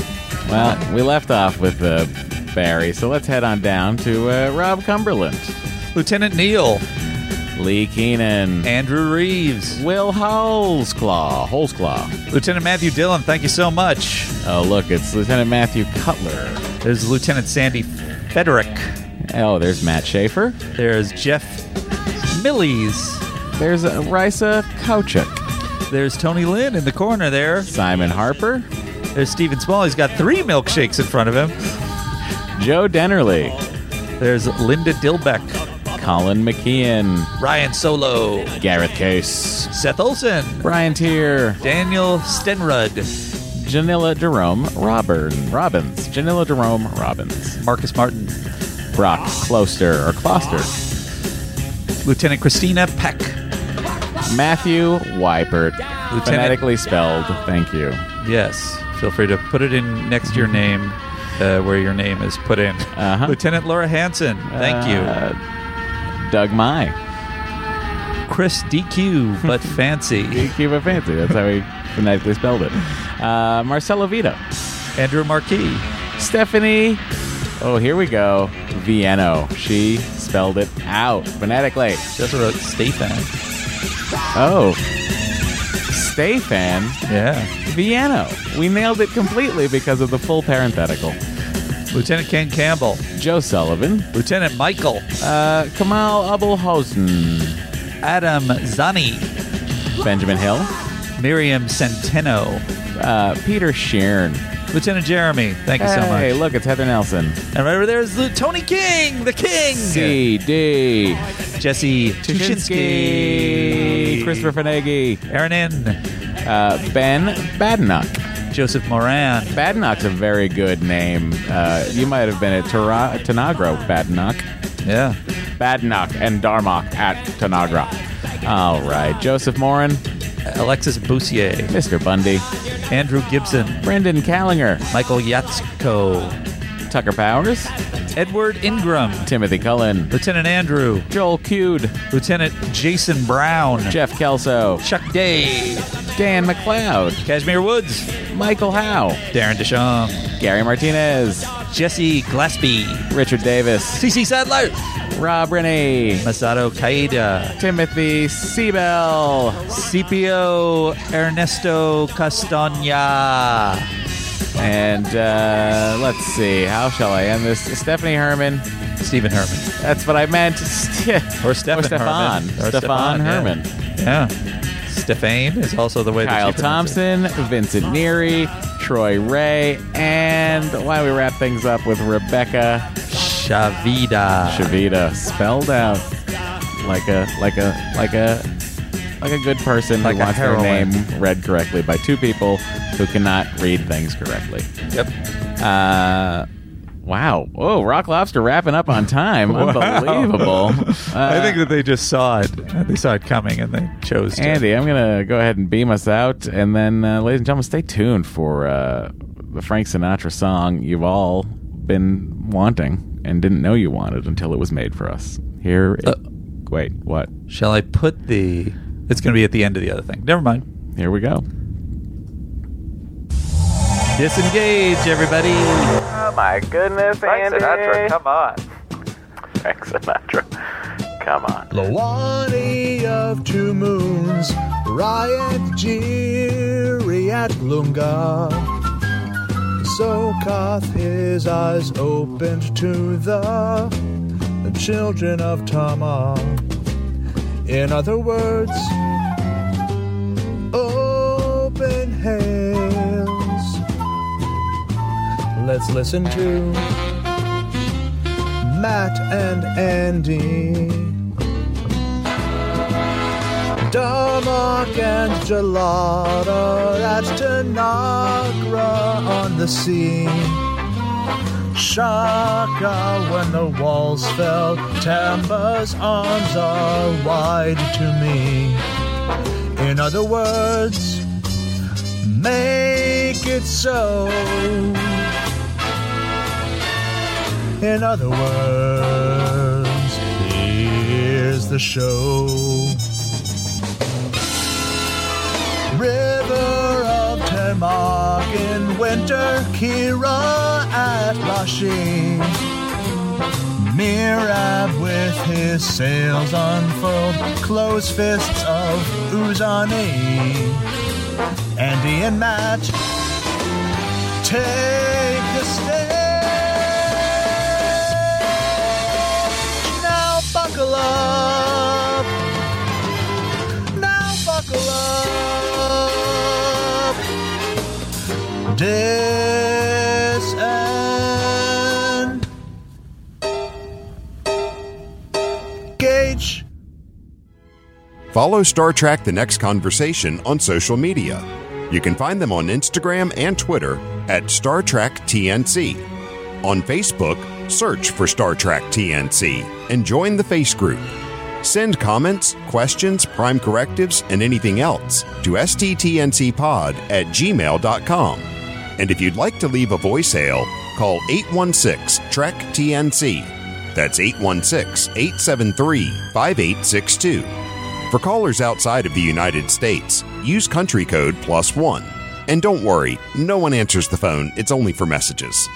If you've got something to mail to Matt or Andy, send it to Andrew Secunda, P.O. Box 46898, Los Angeles, California 90046. And please send an email to let them know that something is coming. Finally, to support the podcast and get even more content, visit patreon.com forward slash Star Trek TNC. Be a lieutenant for only $5 per month, or join the President's Circle for $17.01 per month.